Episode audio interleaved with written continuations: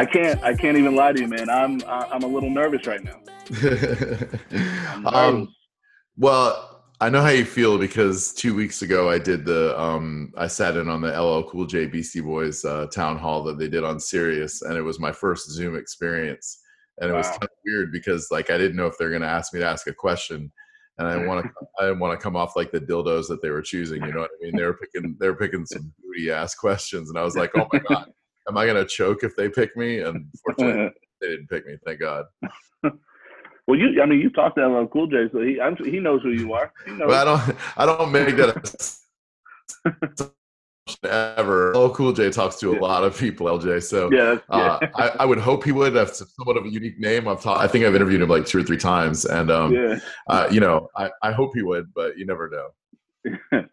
well, so for the audience, I'm, I'm sure everybody uh, recognizes your iconic voice. Uh, but uh, if you don't, that is uh, Drew Garabo of Drew Garabo Live on 102.5 The Bone. welcome to Starving Artist. Thanks, man. Appreciate you having me. It's an honor. Absolutely. Um, before before I get into it, I just want to you know tell you how amazing your show is. Oh, go ahead. I I I, uh, I, I started listening to your show when I was in tenth grade ish. Um, I think I was. I think you were. You. It was towards the end of you being um, middays uh, mm. before you went to afternoon drive, and um, listen to your show every day to to this day. Like even if I'm working or something and I miss it, I, I, got the replay going. Um, I, I, I love your show. Um, Thanks, man. And, and, and honestly, like so, I mean, you know, I, am an actor. Um, yeah. And uh, so I I did a I, I wrote and directed a movie um, uh, just finished about a year ago, and and and I got a lot of my creative inspiration from listening to your show uh, if I found myself in writer's block or wow. just you know kind of kind of like even when editing the movie, like I'd have your show, you know, I'd be listening to your show, and uh, it would just help me kind of get through those uh, those moments. So Thanks, uh, your show has been been incredible in my life. So thank you. Dude, thank you. That means everything, man. When uh, the greatest compliment that someone can pay me is to tell me that our show serves a purpose for them. You know what I mean? Like we yeah. so we sit in that room and talk to each other and we try to make a difference and we try to make mm-hmm. traffic better when there was traffic. Remember traffic? Oh yeah. Almost but, forgot. but like to to inspire creative juices uh that's everything because i was a kid who got creativity from the radio as well. And you know if uh yeah. if i was writing or if i was working on something to hear a voice like turning nothing into something i know how that mm-hmm. feels to inspire. So man thank you. Like that means a lot. Absolutely so, I mean, with that being said, uh, I always start the, these things off uh, asking, where are you from? And what was that aha moment for you when you realized that that radio was what you wanted to do? Man, um, I spent the first two years of my life in New York. Um, my parents met in New York City. My dad was going through medical school, and my mom uh, was in nursing school. And so they met and then moved to Massachusetts when I was two. Um, my sister was born, and then we lived there until 78. There was a blizzard in 78 that pushed us down to Orlando, Florida. And I spent from, uh, yeah, I mean, he, my dad put in for a transfer, and they were like Phoenix, Arizona, or Orlando, Florida. And we had already been to Disney a couple times, so we choose there. yeah. And um, from 78 until 2011, uh, I lived in Orlando, and um, that's, you know, where I cut my radio teeth. Mm-hmm. And uh, as far as an aha moment, and then I moved to Tampa St. Pete in 2011 to complete that. But um, my aha moment should have occurred so much earlier in my life, man. I, I should have paid closer attention to what I was passionate about. I would, um, starting when I was like six years old, I would interview myself on a tape recorder that my granny in Largo had. We'd spend boring ass summers in a mo- mobile home park, Oak Crest Mobile Home Park on Ulmerton in Largo, doing with nothing to do, literally nothing. Mm-hmm so um, I'd interview myself as Muhammad Ali and Howard Cosell. And and then through the years, I always loved radio. I used to write down Casey Kasem's top 40 every week and compare mm-hmm. how songs had fallen and risen on the charts. And then um, I never ever thought that radio could be a career path. I didn't listen to my mom who told me find something you love to do, and you know, and and then the money will follow.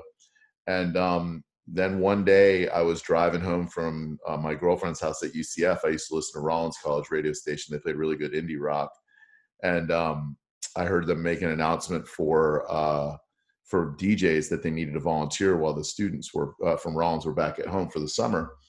Mm-hmm. And I was like, that sounds like it might be fun. What the fuck, you know? And uh, they had me come down and read news into a tape recorder to make sure I wasn't an idiot. And uh, I guess I fooled them into thinking I was an idiot, or I could just pronounce like, uh, you know, Shevardnadze and Khrushchev or you know, Gorbachev or whatever. Yeah. And, um, and so they gave me a show. They said, go in there um, Thursday morning. You and this dude Bill, you're going to be switching half hours. You'll do eight to eleven. You'll do eight to eight thirty. He'll do eight thirty to nine. Blah blah blah.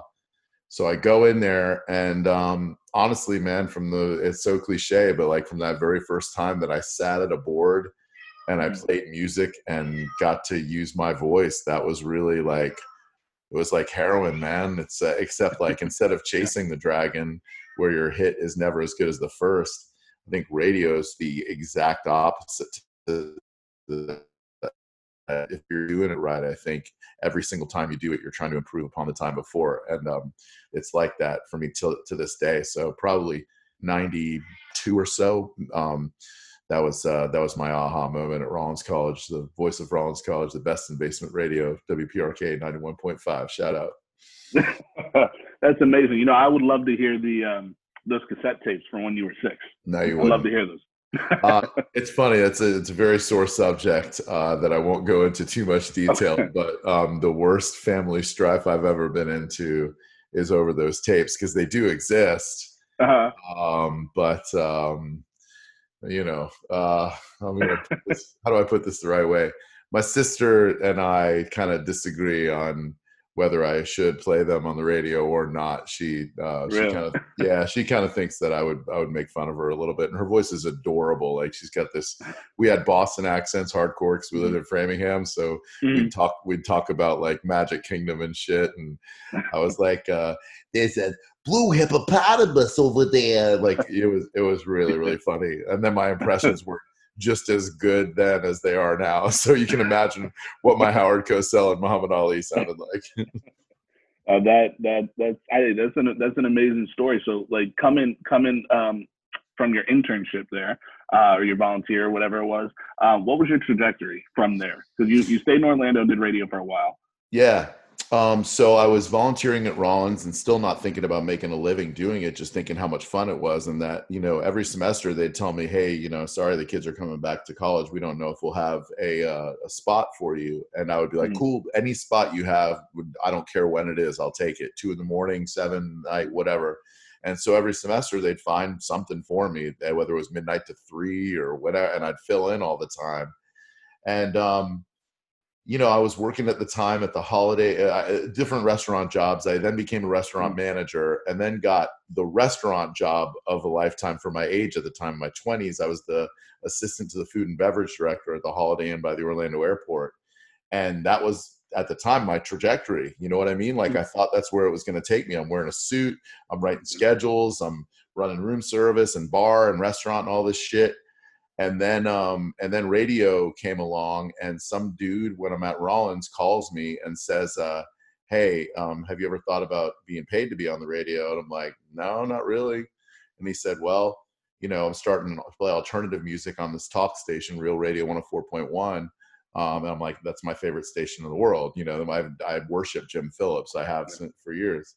And so he was like, uh, all right, well, you know, and I didn't believe him. I thought it was one of my friends fucking with me. So I put him through all these quizzes. I'm just like asking him everything about the station. He's getting them right. And he's like, dude, are you trying to talk me out of giving you a job? I'm like, make sure you're not fucking with me, man.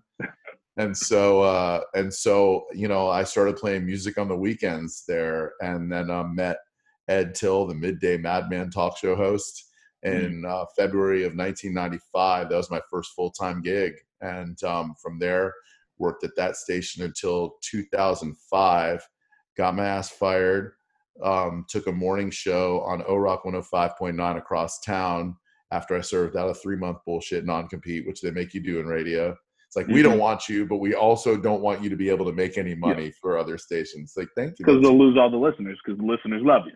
right. And like, then why are you getting rid of me?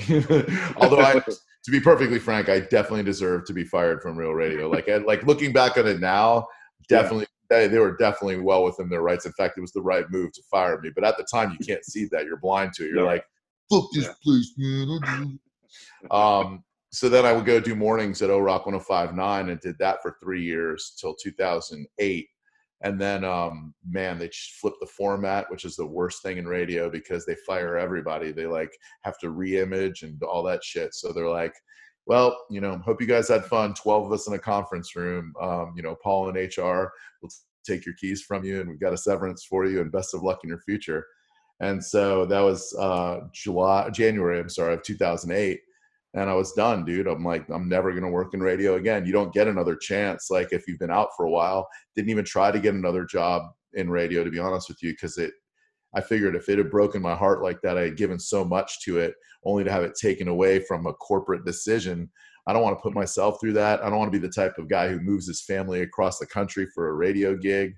And so I went to work for the Orlando Magic selling season tickets um, after exploring some options in the food service industry. I waited tables for all because I got to make money, dude. Like literally, right, I got fired on a on a Friday morning. By Saturday night, I was waiting tables at a restaurant in town because I there's no you got a young kid and you got to get that cheddar. And so um, I then decided to try selling season tickets for Orlando Magic. I had some friends in the organization, and um, I thought that was going to be the rest of my life a sales guy. And and two years in, it killed me like uh, literally the rejection uh, it's not made for a sensitive pussy like me. And so you know you make 100 outbound phone calls every day 98 of them are no and the other two are maybes who know they're not going to buy but they want to feel you know wanted so they fuck with mm. you for a while and clown you. And then um, you know i was i was at a dead end and i had no idea what, what was going to happen.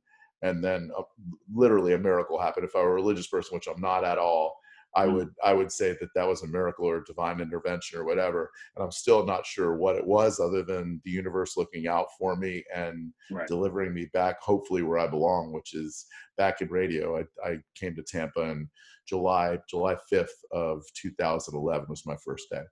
So that's my trajectory. That, Long answer. Sorry, LJ. No, no, it's perfect. That is um just how like you know like you said miraculous that was because you weren't seeking anything out. It just kind of fell in your lap. And, and one of the things that that not only uh, that i love about your show but that i love about you as a person is is how grateful you are every day to be in radio. It's something you talk about often. It's something you, you i've seen you tweet about often. And um, it's it's just it's refreshing to to see somebody so open about um, about how grateful and happy they are to be doing what they do, and uh, that's exciting to me. Yeah, you get that perspective only from losing it. Um, mm-hmm. I was uh, entitled in my early days. I had success pretty early, and it definitely went to my head. And I wasn't prepared to be a leader. I wasn't prepared to be anything even remotely considering open-minded. I thought I knew. I, you couldn't tell me shit. I, I, you know, didn't get any radio training. I learned it all myself. So you couldn't tell me shit about radio. And then um, being forced to be out of it for a while, thinking you're never going to have it back again.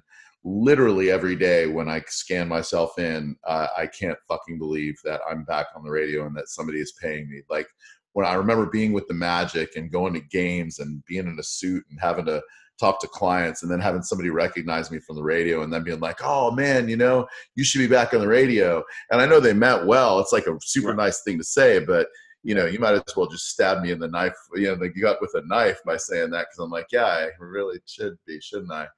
And then, um, yeah, since then, man, like I, I approach this with such gratitude and such perspective. And guys who have never lost their radio gigs and been forced to be out of it for a while, um, I don't think they have that. Like I, I, truly think you take so much for granted. You can't help it uh, if you yeah. haven't lost it for a while. And you don't know what you have till you lose it, dude. Exactly. And honestly, if I had not been out of radio those three years, I would be a completely different person right now, a garbage person. I'd be one of those. Yeah.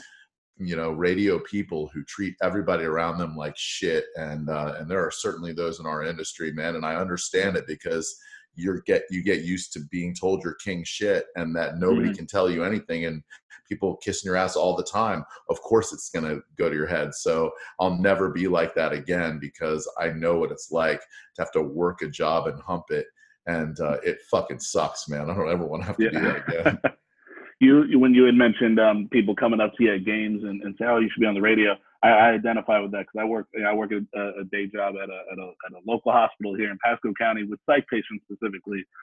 You can imagine the stories. Um, the I, I all day I, I have I have uh, uh, coworkers coming up to me and saying, "Oh, why don't you act more? Like you, you, should, you should do more work." You know, I would fucking love to. Right. I I audition ten times a week and get nothing. You know, you get you're lucky. Like uh, I think uh, Danny DeVito said it. You know, it, you're lucky if you get one audition, if you book one one job out of a hundred auditions, yeah, and uh, and and and that's just the truth. Um, it is. So when you found yourself sitting there uh, working for the Magic after you know being in radio for for several years, um, how, like were you were you sad or were you excited for? I mean, obviously you love radio, um, but were you kind of excited for something new at that time? Uh, yeah, honestly, like I, I, really was excited for something new because that radio wasn't an option for me. I felt like yeah. it was my calling, but at the same time, it just ripped every ounce of my heart and soul. And so I was like, I, I just can't do it. So I actually um, called a friend of mine. I'd consider him a mentor now. At the time, he I, he had a business relationship with them because I've been going to Magic Games for a while, and he was a vice president there. And so I, I called him up, and he was like, "Well." You know, I got to be honest with you, I don't have any broadcasting positions. I'm like, I'm not looking for broadcasting position, man. Like, I don't want to do that hmm. again. And he said, Well, have you ever considered ticket sales? And I was like, well, like the dude who sits in the window and like tells you your tickets. He goes, no, no, no. You'd be like prospecting companies and you know and selling ticket packages and all that stuff. I'm like, all right, you know, something new. I like new shit. You know what I mean? Like I'll try. You know, I'd, I'd try lots of stuff. I used to work retail record stores, restaurants, hmm. everything. So. Yeah, I've never done it before. It's a new skill I could try to acquire. And um, initially, it was very invigorating because I was much older than the entry level kids that were ticket sales reps.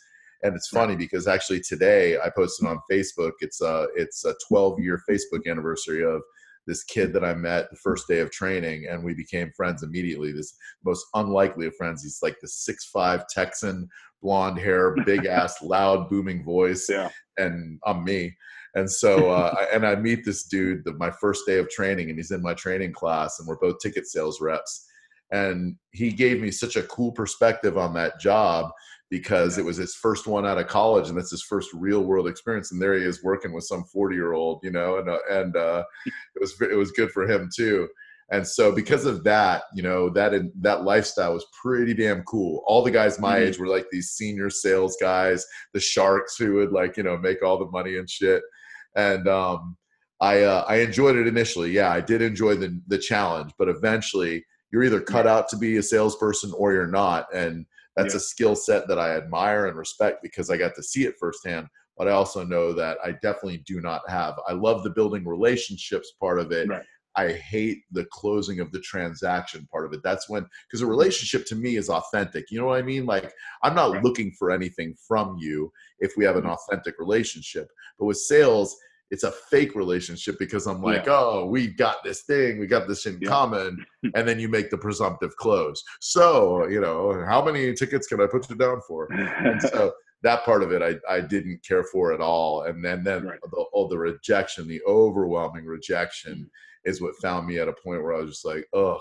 So then I started doing a podcast before podcasts were podcasts. Right. And um and that felt so weird. It felt like I was faking my way back into radio. Like mm-hmm. my friends were still on the radio and shit. And I was talking to a computer with a buddy of mine in his bedroom with some mics that he had built into his walls. And yeah. bless him for doing it. I love you, Ryan. Like you, you kept, you kept the dream barely alive for me, but it just, it felt so weird.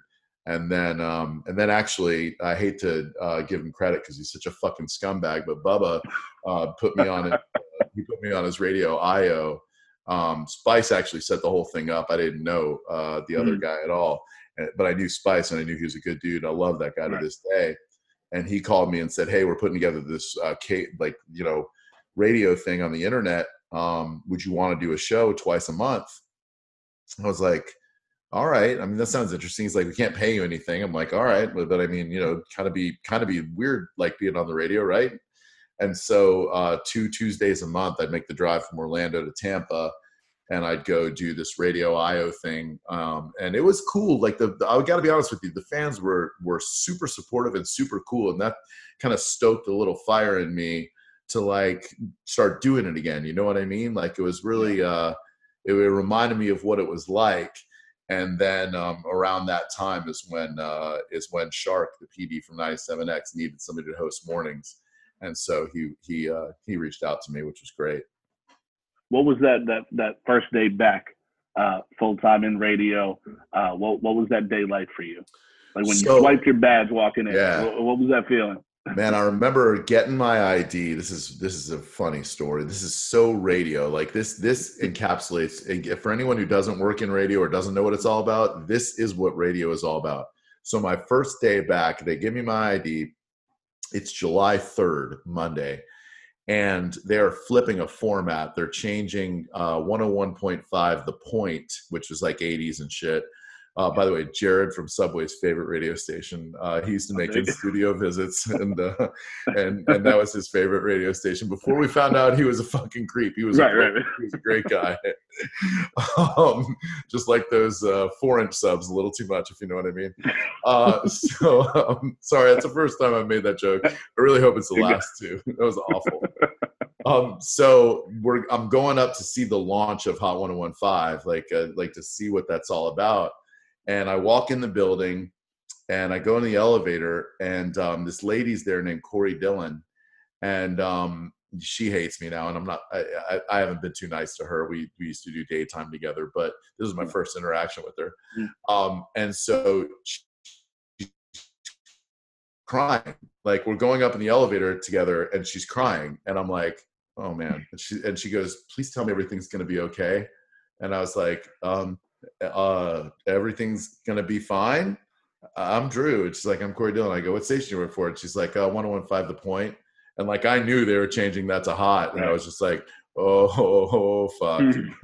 so literally, I I'm going to the launch party, and she's going to find out that the format has flipped, which is what I j- literally just went through three years mm. ago, which ripped right. my heart out, and I felt so bad for. I'm just like, oh my god, like literally one door closes and another one opens, and there's the end mm. and the hang of it. So that was my first day back, and it was a, just such a brutal reminder. yet at the same time, I felt survivor's guilt that here I am watching yeah. the launch and mm. seeing all these people and meeting them. And so then we had July 4th off, and then the next morning we started our morning show at 5:30 I think I was probably in the building by like two or two thirty because I was just I couldn't wait to get to Ready work. To. Yeah, I'm like, come put me in. So that moment, that dead ass night, I probably set six different alarms and needed none of them. And then um, you had to you had to scan to get in the building itself because it was after hours. And I remember like swiping that and then beep and then I'm in, and then you, you scan it again at the elevator, and then again when you go in the bill uh, in the studios, and I'm like, man, isn't this ever fucking great? It was that uh, heroin like high you were talking about. Totally was, man. Like I'm thinking like Sweet Jane by the Cowboy Junkies is playing, and Mickey and Mallory and I are holding hands, and we're ready to go murder radio. What a beautiful relapse that was. Oh, it surely was. I was John Travolta driving down the street in the beautiful Camaro that got keyed, you know, cooking up my my rig, I think, which is what they call it, on my spoon, man. And it's still in my veins. I don't want to go out of order here, but since you mentioned John Travolta, amazing interview you did with him. That I, have listened to it several times. I, I, lo- I love that thing. I can't believe we got to do that. Um, mm-hmm. That came about so suddenly and organically that it was just like the MCA interview I did in Orlando, which is my favorite yeah. interview of all time because I love the Beastie Boys. Um, but I'm sorry, I love Beastie Boys. It's not the Beastie Boys. I just committed like the mortal Beastie Boys sin. If, if, there's any message you get from this podcast, don't call them the Beastie Boys. They're Beastie Boys, you fucks. Okay. Um, and watch the doc on Apple TV. Right, right. It's brilliant. Um, Although I have a unique observation on that that I'll tell you after I answer uh, this question. Um, so my friend Julia comes to me. She's the program director for Magic, and uh, mm-hmm. and Mike had interviewed uh, Olivia Newton-John that morning, and they were doing that Grease sing along. And mm-hmm. she was like, "Would you want to talk to John Travolta uh, if I could get him?" I'm like, do you do you know me at all and she's like okay i just want to make sure be flexible it could happen at any time during your show and i'm like you know me i'm, I'm gonna roll with the punches if i have john fucking travolta on my line yeah i'm gonna mm-hmm. talk to him yeah. And so near the end of the show, they were like, okay, after the show, 7.30, he's going to call this number, blah, blah, blah. And I still couldn't believe it. And then um, when Senning and I went in the production room and the phone rang and I picked up, it was it was you know when you look at my life as a 50 year old male one of my very first machismo role models was vinnie barbarino. I mean you had arthur fonzarelli mm-hmm. and you had vinnie barbarino and that's who taught you how to be a man you know? You're like up your yeah. nose with a rubber hose.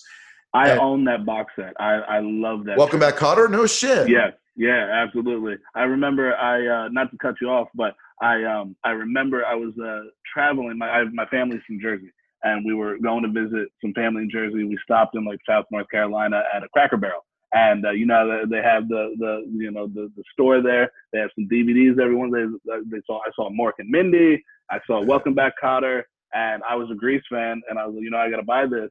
And uh, I remember I I, I was I was I don't know probably 11, 12 years old at the time, and I had a portable DVD player for the drive to Jersey.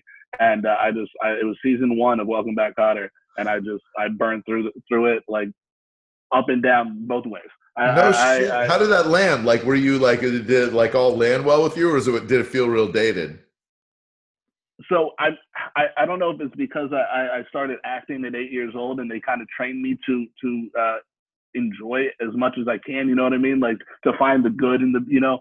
So honestly, I, watching it, I loved every second of it. It didn't feel too old. Um, but my my parents had had kind of you know I had watched Mork and Mindy with my dad. I watched. Uh, I mean, this isn't quite as as as you know, it's not from the '70s, but Seinfeld with my grandfather every night uh, when I would be over at my grandparents' house, and uh, I just love the the '70s, '80s, and, and '90s shows. So so watching Welcome Back, Kotter, uh, it was it, it Horshack um, was just my favorite.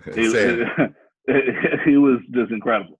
Um, and then, you know, of course, like you said, Barbarino was just that's that's the, the definition of a man. You know what I mean? Like, oh yeah, dude. And Horshack, I, uh, actually the first and probably only fan letter I've ever wrote. Uh, they had Ron Palillo, the actor who played Horshack. They had his uh, his address in Dynamite magazine that I used to subscribe to, and so I wrote him this fucking letter at like six, seven years old. Like, I think you're so funny, and he never never responded to it. And so like when I got a little older, I would wish death upon Horshack, and then he did die.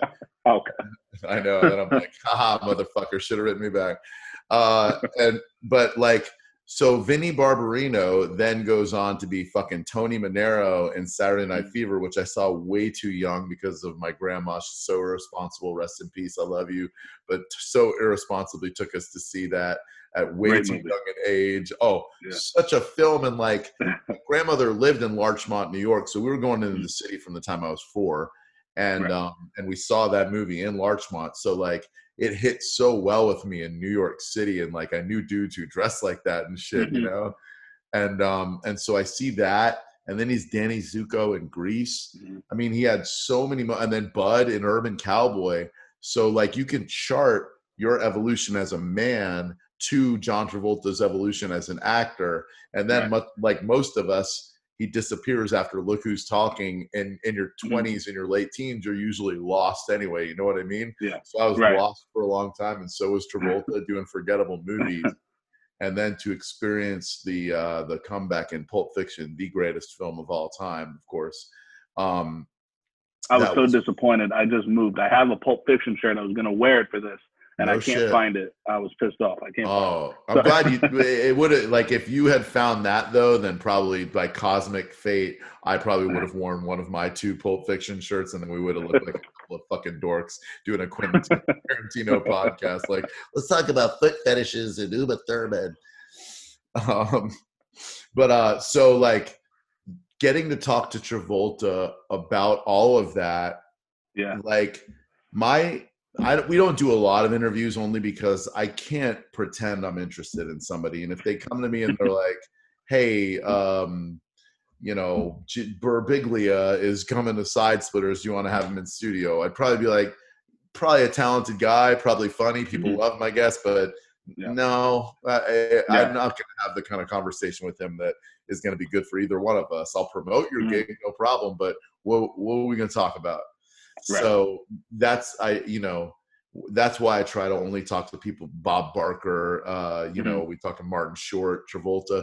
When you get those chances and you can really let them know what they meant to you, most mm-hmm. people who are in that field for the right reasons appreciate that. And I could tell immediately that Travolta appreciated where I was coming from. And um, by the end of it, by the time we had walked through the whole Pulp Fiction, uh, that was that was so great for me because I got to a thank him for giving me the gift of Vincent Vega in that movie, and then mm. b tell him have him tell me the behind the scenes shit that he shared that I couldn't even you know that that that was great man. So thank you. I, that was one yeah, of my probably my number two interview of all time. Although I would say that and Sacha Baron Cohen as Borat are probably tied for number two no I'm gonna put Travolta ahead of that Sacha Baron okay. Cohen so how how how soon after uh, that uh, interview with um, John Travolta did you rewatch Pulp Fiction to see it through his eyes? I would have done it as soon as I got home. yeah, it was it was definitely within a couple of weeks. That's one of yeah. those films that like I don't ever set out to watch it, but mm-hmm. like it just happens to either be on or I'll get in the mood. Or when I was single, some girl that I dated wouldn't have seen it or something. I'm like, well, all right, I need to figure out if we're gonna actually, you know, hang out again. So if you could just watch this and tell me what you think. You know, yeah. if the response is like, I just don't get it. Like, why are they in those clothes with the weird beach volleyball thing? Okay, well, listen, you take it easy. I'm sure you'll yeah. have a life with some stupid guy who's gonna beat you. oh God. um, so back to uh, back to you, you coming back to radio in Tampa. You were still living in Orlando, right, when you first came back full time? Oh man, yeah. Um, that so, drive's got to be horrendous every day. So um, another uh, episode of the universe looking out for me. I um, we could not sell our house, and you know, I didn't know about uprooting my family and bringing them over here because my son at the time was what uh, five, six years old maybe, and um, my wife had at the time had a really good job and shit, and so I have a one of my best friends uh, was in the Navy forever, uh, just retired, and he had his brother who I knew since he was a little kid, now actually a judge for Pasco County. Oh, um, oh, wow. had an had, yeah, I know it was such a weird world. um, and his parents live like within a mile of my house now. Uh, mm-hmm. but he had an apartment slash condo that he had to rent out off of Manhattan by Gandy. It was super right. cheap. Like he he he let me rent that for so ridiculously cheap, and so I would sleep there during the week. Mm-hmm. Um, but I would go because my son was young and still didn't understand the concept of like dad's got to go to work in Tampa and so I would go home literally once and sometimes twice during the week. So um, wow. that that I four to Tampa drive is something like no matter how bad the bridge is on my way home. Again, when we used to have traffic, um, yeah. I'm so freaking glad that I don't have to like make that Orlando to Tampa. It's it's rough when I go see my parents now. They live in Orlando, yeah. and every time I have to make the drive, I'm like, oh, this fucking sucks. And then I think to myself, dude, you were making this drive both ways, three, four, sometimes yeah. five days a week. And uh, you know, it's not not quite as as as long of a drive as that. But um, before going to the hospital full time, I was working. I was uh, I was a, a, service manager at Sprouts Farmers Market uh, in South Tampa. So yeah. I'm driving from from from Hudson to South Tampa five days a week. You know that uh, it's only it was a hour and ten from where I was living, an hour and fifteen, depending on traffic. Uh, and I was just I was over it, and and they like to schedule me to close and then be right back at six in the morning. Uh, oh. So I'm out. I'm out at midnight, back at six. Uh, I just sleep in my car in the parking lot. There's no point in going home at that point. Um, no. But so no, I, I that that drive is mine wasn't as bad as yours, but I didn't love any second of it. No, and then like when I when I was doing it, I was doing mornings for 97X. So, you know, I had to be at work at like 3, 3.30. And so, mm-hmm. you know, I'd go put my son to bed at like 9 30, 10, drive home, sleep for a little bit, you know. I, and then the next day, the day after, try to be there when he gets off of school and try to restore some sort of normalcy to his life. So that that was a really really tough year. Yeah. And then um, finally, by a miracle, we sold our house. I again, not a religious dude, but we took one of those Saint uh, Saint Christopher statues. They tell you to like bury it upside down. like within six hours of me burying it upside down in my front yard, we got an offer on our house and sold it and came over here to freaking beautiful Westchase, Florida. That's amazing. That's amazing. So how how long were you at um, 97X before the format flipped for the Bone and you you went to middays uh, with the format flip, right? Yeah, I um I was actually at both for a while. I did both for a couple of months. Um it was like a little over a year and we could kind of feel something was up at 97x like the it's such a we had such a disadvantage because the transmitter was so much smaller than the other stations. Like we don't talk mm-hmm. about this a lot but 97x probably musically definitely musically the coolest station i've ever worked for but like one of the coolest music stations in the country. It is so tragic that that station underperforms because everyone with it dan connolly jenna like the sam danielle at the time like the people with that station and keith who started it all in shark they are so passionate about all the right things music and events and and giving like p- fans the opportunity to interact with artists and stuff. It's so tragic that that station underperformed like it did in the ratings. So sooner or later, you're gonna have to change things, no matter how understanding your company is. And ours is very understanding. And so I remember like we knew something was up, and I'm sitting there thinking, well, this is great. I, I get back into radio, and here we go again. Mm-hmm. And then one one day, Shark said, um, "Hey, man, I'm not saying that this is going to happen, but if we had an FM talk station, would you want to do a show on it? I'm like, uh, you pretty much wouldn't have to pay me any more money. And he was like, wait, what? I said, honestly, like if, if you let me do FM talk again, cause as happy as I was to be back in radio, when your sweet spot is talk radio and you've mm. got to play even three, four, five, six songs an hour. Fuck, yeah. dude. Like, you're gonna make me sit through the chili peppers. Like, I, I, look, nothing. I love the chili peppers. I've loved them since yeah. I was a teenager.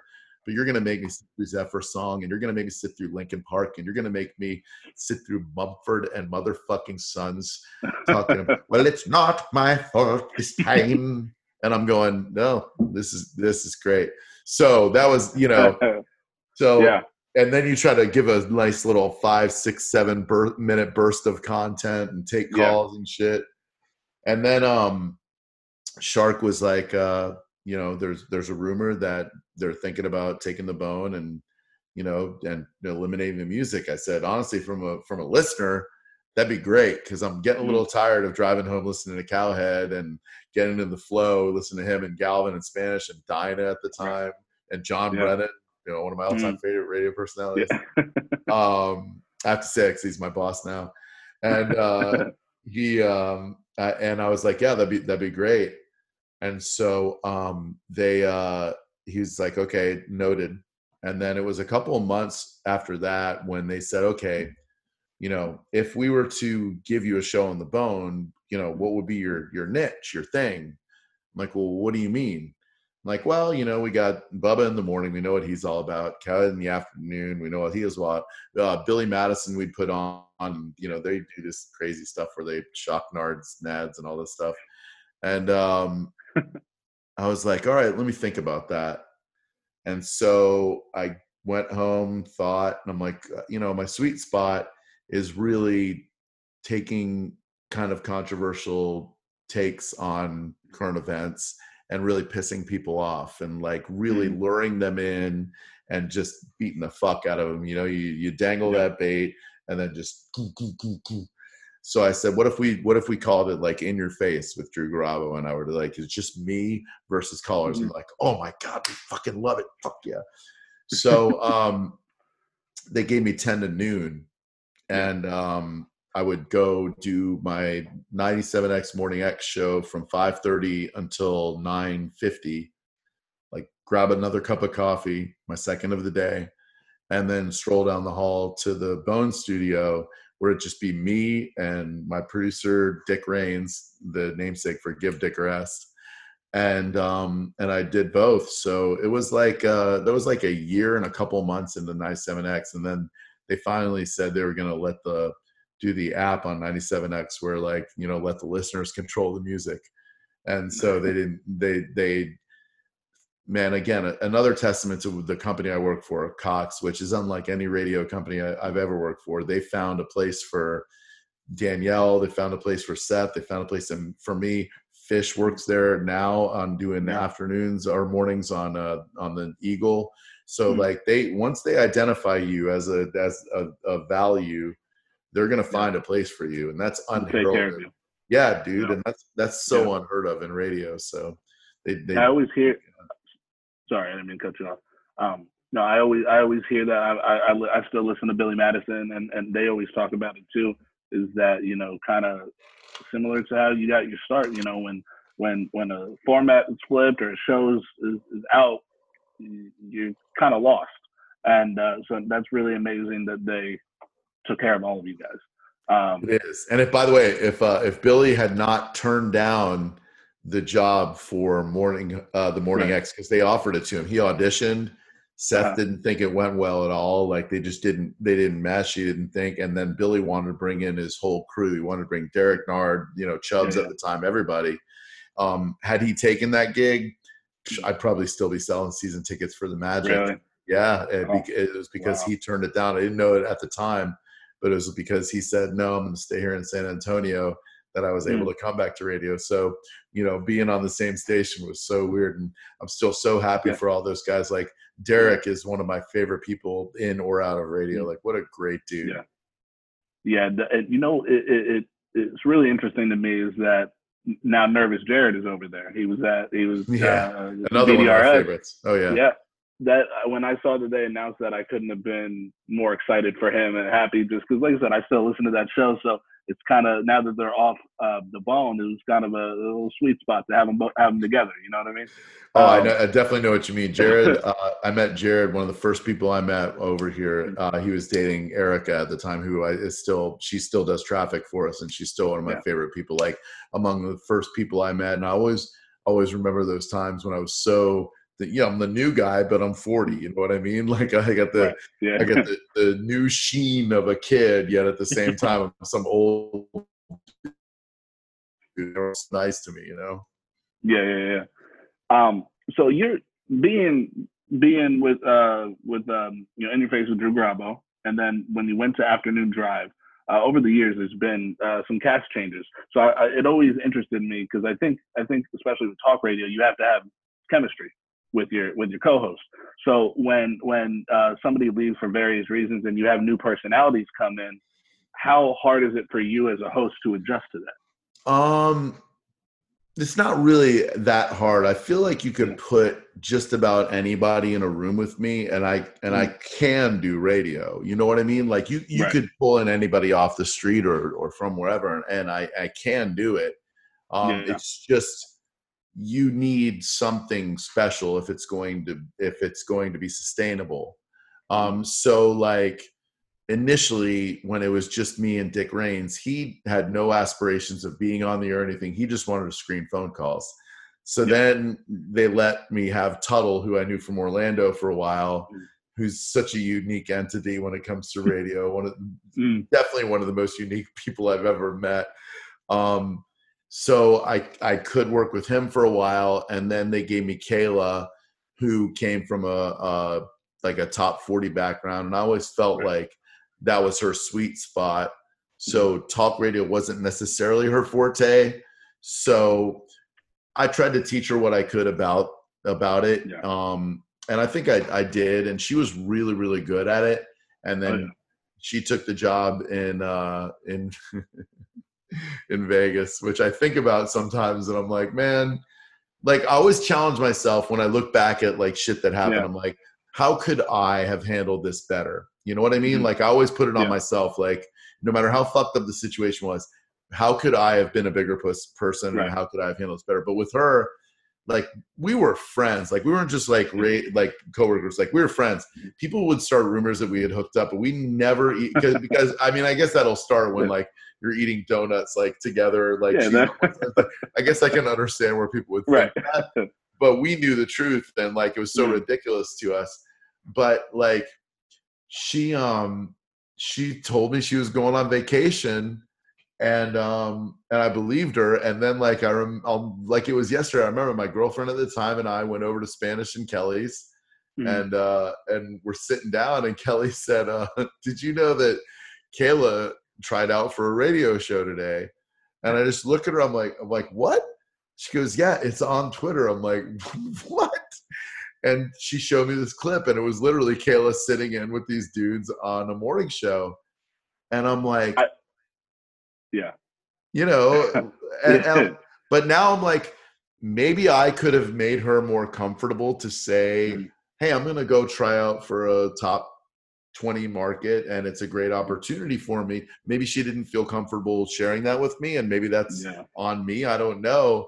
So, you know, obviously I was pissed about that for a little bit. Right. Um, but, but not for the opportunity she had because that's Yeah. fucking great. But like, You're friends. Right, right. Like if we were just coworkers, no, you didn't owe me shit. But like, Yeah. because we were i thought we were friends that stung for a bit totally get it now and and Mhm. definitely put at least 35% on it on my inability to be receptive to such things and then I do um, have to say your your uh your impersonation of uh was it uh Chet Buchanan was that his name? Uh, uh, uh, you're you're I I never laughed so hard uh when you would do those impersonations making fun. Of, I forget what the radio show was called, but it it, it was hilarious. oh i don't remember it either was it the i think she's still on it right i think it's like the morning zoo or something like that Yeah. i think it, i think it really is like the zoo Yeah, I think so. the zookeeper or something. So yeah, oh my god, we killed. Uh, I'm sure he's the nicest guy in the world, but he was Oh. collateral damage because like we Oh yeah. just killed him. Poor guy. Um, so you know, from that, and then Geo was with me when she was with me, and then man, Geo's such an interesting individual. I was just talking to Senning about him today, like about how unique Geo is, and um, it was easy to work with him, man. He was uh, he was just the ultimate straight man. Just like just you could you could bounce anything off him, and then the more you would probe, the more interesting things you would find out about him. Why he hated breakfast, you know, like what he-. I still to this day do not know the name of his bird. Like he's he's got a bird, Yeah. and it's an FSU related name, and that's all I know. I don't Um, know why I vaguely remember. Um, I vaguely remember something about him getting drunk, uh, like, uh, uh, uh, and you guys in his, talking about it his on air. driveway. Oh yeah, Yeah. you- oh, oh, yeah. So two things. Like number one, he would call um, Seth and me on our fantasy football show, and he would be drinking in his car in his driveway, so he would not have to deal with the family. And then, um, and then the thing you remember is Mhm. when he went to Tallahassee uh, Yes, yeah. and passed out with his periscope at the time running and and the dude he was staying with was banging his girlfriend in the bedroom and Gio was like listening to it but then passed out and so like the whole periscope is this dude banging his girlfriend with Gio passed out That's That's amazing great. radio. That's, oh that was that was phenomenal that was such a gift that I thank Gio for giving that to me um and then Senning and I were actually talking about this too. My chronology here is kind of fuzzy because I believe at one time, at the same time in the studio, was me, Geo, Mhm. Seth, and Soul Brother Kevin. I'm almost positive that in the early days, it was that combination of people. yeah. And I will say, when you talk about chemistry, like Mhm. that's difficult because you have a lot of different Mhm. voices, mentalities, etc. So, as a host, trying to cut through all of that and balance the right amount of everything that was that was challenging. Um, and so then Geo like left, and it was me and Kevin and Seth, and then that also presented challenges Um, yeah. They have different approaches to radio. Um, mm-hmm. Seth is a very methodical, let's plan a lot. Kevin is a very organic sniper, one of the yeah. funniest motherfuckers you're ever going to meet, see, or hear in your life. I loved him on the Shannon Burke show. Uh, he, oh. was, he, was, hysterical, and then I mean the, the the the magic that you two had together was just amazing. I, I loved every second of you two together. Yeah, I like being with him. Um, Shannon sucks. There's just no other way for me to say that. Like, I'm sorry. I was trying to find a no, professional, no. nice way to dance around that. Not just to, mm. as a radio personality, but like as yeah. a human being. Like, like yeah. just a just a shitty guy and a shitty radio personality. And the and reason that comes through. Yeah, it does. That, like, that like comes, people can really tell that the yeah. forced like bullshit, like mm-hmm. shut up, show. Uh, try to forget about the fact that I shut up my wife on the side of the head while trying to shoot her dog yeah, you're right. We shouldn't judge you by that, you fucking loser. Anyway, um, so hearing Kevin with him, yeah, I love Kevin so much, and he mm-hmm. made that show Absolutely. almost listenable for me. Yeah. Like I know you right, like, right, right. liked it and stuff, but for me, I could. I like almost, Kevin. Right, me too. And I love Kevin I like. so much that I could almost listen to Shannon yeah. because of Kevin. Not quite, but almost. And yeah. so w- when they came to me and they were like, you know, hey, you know, what would you think about blah blah blah? And I'm like, well, yeah. if anything ever happened, obviously I'd love to work with Kevin. Like he, like right, I've right. known him since Real Radio days. Like yeah. he's one of the funniest guys I've ever met. So when when he came on the show, I still think that probably if I was a better leader and communicator, maybe I could have found a way to make it work with me, Seth mm-hmm. and Kevin. I, I don't know. It was yeah. just it was just I wasn't that great at it at the time. And then those their differences in approaches and mentalities didn't make it any easier. So yeah. that that had to change. And he's one of those people who's definitely both skilled at being that funny guy, but also skilled at being a host. So yeah, you know, he yeah if you told me right now that I could go on a show and make someone else funny, that would feel weird for me because I feel like I'm a host and he feels the same way and he's right. Mm-hmm. You know what I mean? Yeah. He's really, really good at it. Um, and so like, you know, that got pretty behind the scenes, to be honest with you, got pretty bad um, for a while. That was, that was a lot rougher than we let on, um, both personally and professionally and mm-hmm. so when that uh, when he got his own show and then it was me seth and senning um you know that felt at the time that like okay at least we got that figured out and now we can get on and do what we do and we did for you know year two years and then um you know uh and then um and then Seth's dissatisfaction with his position in radio in general and at the bone necessitated a change there. And so that led to what I consider now to be the most genuinely fun, yeah. organic, beautiful, magical mm-hmm. Experience I've ever had. And that's working with John Senning.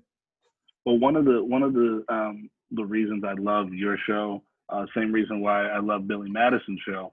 Uh, and honestly, I mean, a lot of the shows at the Bone, and of course, Mike Calta show, uh, is is is it, you, you, can sense, especially now, a true kinship, um, and and you can tell that you're having fun, and it's not forced, and that's I think what makes uh, good radio.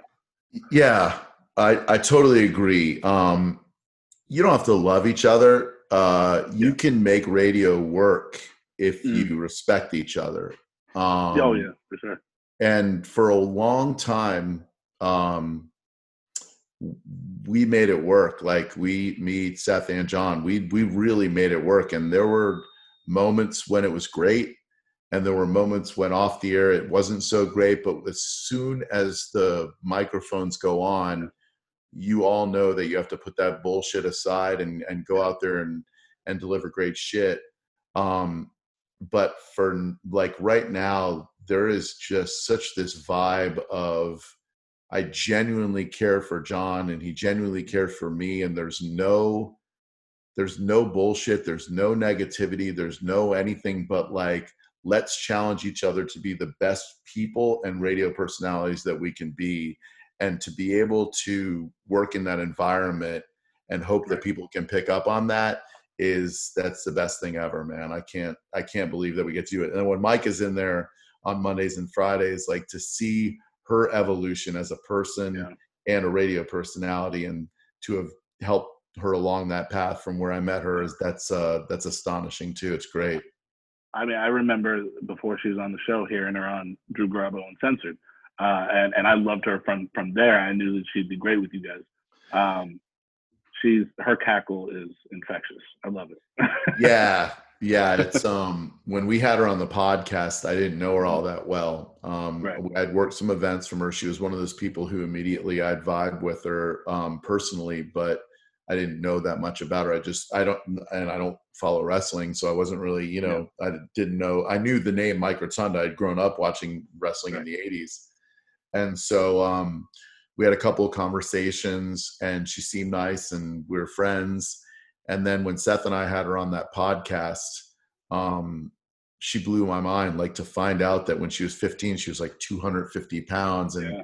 she worked her way through that and see the person that she's become. She's she's truly something special. Like she has that thing that that and I I feel really fortunate yet confused that she's still on with us two days a week because I sincerely thought that by now she'd be a global brand even more than her brother. Like I she yeah.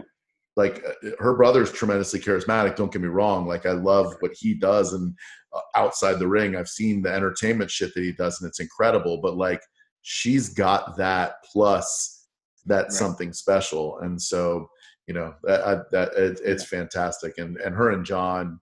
both you know the the beastie boys say it in the beastie boys story um to be able to go to work with your two best friends like mm-hmm.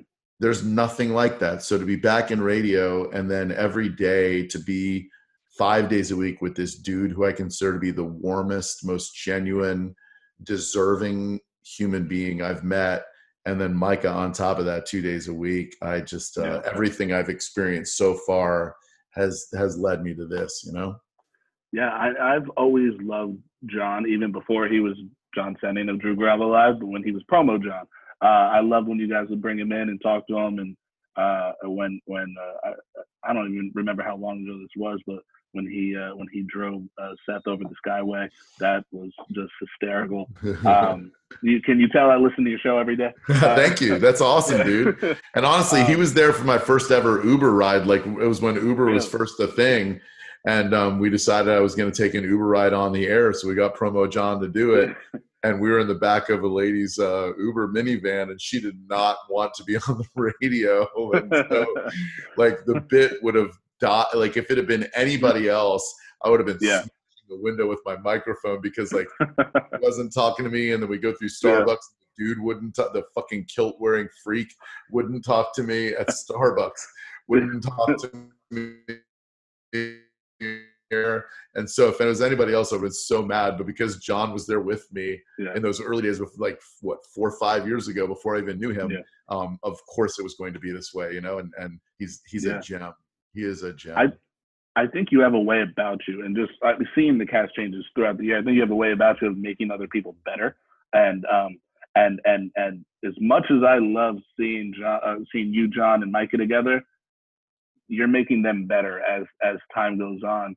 And um, and and I think it's you know see, uh, seeing John host a show in the future is going to be amazing. Seeing Micah become a superstar will be amazing and uh, and and and I'm sure that they do, but they have to credit to you.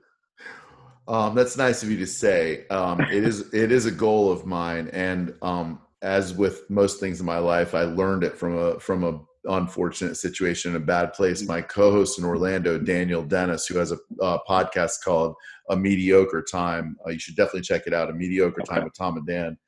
Um, he was my producer, my co-host, my best friend, my John Senning before John Senning was John Senning, okay. except I was in my 20s, and so was he.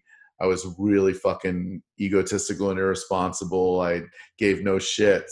And we didn't know the boundaries between friendship and work. So literally, I was we were doing nights together, 7 p.m. until 11 p.m. He would come over around one or two. We'd get high and play NFL Blitz mm-hmm. until like six. Go up to the station, plan our show from six to six thirty go over and get high at our friend Chris's house till 6:45, come back do our show. Mm. And like we would be together nonstop. Sometimes after the show we'd hang out too. And so like yeah. I took him for granted. When he started to get really good, it threatened me at the time. I was instead of seeing it as making the show better, I was so stupid, pig-headed, narcissistic and insecure that I was like, "Oh my god, all the attention's on him." Like, you know, that that threatens me. And so we had a falling out, and he went to work with the monsters, and we didn't talk for a couple of years. And I think back to that and the mis- missteps that I made. And so, uh, you know, I'd like to both atone for that and help really talented people reach where they want to be. And John is, while he's such a great co-host for me and the beautiful yin to my yang, um, he's a host. Like when I listen to him on the radio, he has that thing. So I can help him learn from the mistakes that I've made for the next however many years I have with him and yeah. then turn him loose on the radio world and and let him be the greatest radio personality of all time. Yeah. And that I mean that's it's kind of you know I don't I don't know if this was a great comparison but um you know seeing these these different personalities that you've helped um, groom and, and, and cultivate and you know uh, it's kind of and when seeing them go off and do other things, it's kind of be like, got to be like looking at your son and, and being proud of your child. No, you know? it is. That's, that's a great comparison. I mean, that's exactly what it is. It's like uh, I feel like I've served my purpose for their life. I I have a thing where I hate being a detriment to people, and there are certainly people in my professional and personal life whose lives were not left better for me for knowing me um and i hate that like that's my number one uh, pet peeve about myself is is not leaving anyone's life better for having met me. And so i want even with kayla like she's been killing it out in vegas and no matter how it went down or anything um, i'm so happy that she's out there and i'm so proud of what she's doing. And you know the same thing with geo who's now with calta you know and and you know and i want everyone who's been working with me to do something better once we're no longer so and look at danielle i mean holy yeah. shit like what a what a radio superstar she is and yeah. crushing on magic so one day mike is going to do what she's going to do and you know john who fills in for hosting duties now i mean he's doing roger and jp on monday with monica um that's you know I'm I'm going to cling on to him for as long as I can, but yeah. not at, not at the expense of his own success. Right. I you know once he's ready yeah. to start getting his aid, because we got him full time, which was nice in December. Yeah. But once he once he's ready to start really making radio checks, it's going right. to be nice to be able to say like I had any kind of part in that, you know. Yeah. Well, I think you've you've accomplished a lot and have a lot to be proud of in, in your radio career. Um, so before we wrap it up, I, I do like to ask um, if there's any you know up and coming uh, people who want to get into radio um, and maybe they're discouraged, maybe they're just not. Hey, I'll, I'll, say this: I applied uh, to, for uh, promotions at Cox. I, I, I, got discouraged when I was informed that I wasn't selected for an interview. But you know, there, there's there's definitely people who who are, are trying their best to get involved. So, what uh, advice, if any, could you give uh, to somebody who may be discouraged?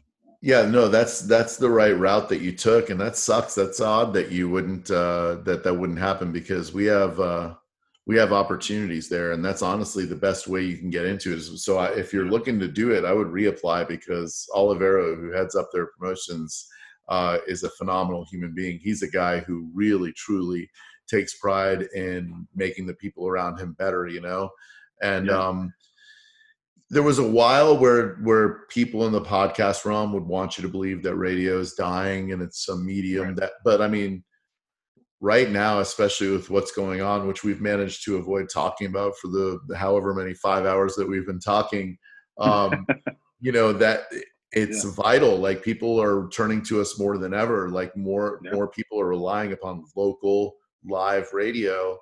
so I, I think it's going to be something that's vibrant and vital for a long time. Um, yeah. I would say apply for promotions jobs. There are no longer internships for whatever reason. Like you used to be able to not even necessarily get school credit, but like just be an intern and and like yeah. a show and show up. And um, now I think like working promotions gigs and just building those relationships, all it takes is you doing either something stupid or something like bizarre or whatever, and then a host like Mike or me or whatever brings you in and does a bit on you, and the next thing you know, you earn the trust of someone like that, and and you know I think Ryan Hoppe is a really good example. I think you know he takes a lot of shit, um, and he's been grinding it out for years and years and years, and he's still tight with all of us. He is beautifully himself, and um, and he's a good example of how you can get a gig in promotions, meet the right people, and get people to you know to go towards your podcast. So I would say also do that, like mm. talk do do these things. Like what you're doing right now you're you're putting in the reps. Like that's that's how you get good at this shit. You've been phenomenal during this conversation. Like you thank you. your your your pacing has been good. Your questions have been great.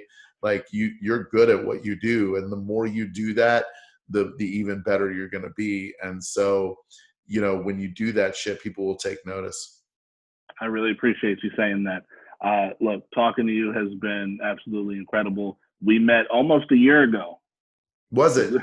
I well, it was my birthday, so I know the day. Uh, um, you know, uh, you're an ambassador uh, for Busch Gardens, and you were gracious enough to walk me in on my birthday, and uh, that you know, I remember, um, I remember, you know, even being nervous to just meet you at the park. Uh, just like I said, you're you're iconic to me. So, um, you know, that was very nice of you to to walk me in on my birthday and uh, and and I've been I've been grateful. You followed me on Twitter, and we've you know communicated back and forth every once in a while, and uh, and and you know I'm very grateful for that. So so thank you for being who you are. Thank you for hopping on the podcast. Uh, you've been incredible, and uh, I really appreciate you. Dude, thank you. That was a fun day. I used to love uh, back when we got to do stuff. Uh, I uh, I used to love walking people into Busch Gardens, man. Like I really, really got off on that to be able to help people who could maybe afford it, but it'd be a pain in the ass uh, to be able to help them avoid that uh, that ticket uh, entry was, was pretty friggin' sweet, and I loved that, dude. And and honestly, it's been uh, it's been a pleasure, man. I wish you know you're a talented dude, you're a charismatic guy, and that right avenue is going to appear in front of you, man. So keep doing exactly what you're doing and stay positive, man. Don't get discouraged. Thank you so much, man. And hopefully you come back. There, there's obviously more to talk about with all your charities and everything. So hopefully uh, you'll come back one day soon. Absolutely, man. Anytime you want me. Thank you for having me. Absolutely. So with that being said, this has been Starving Artist. Uh, Drew, thank you, and uh, we'll catch you guys next.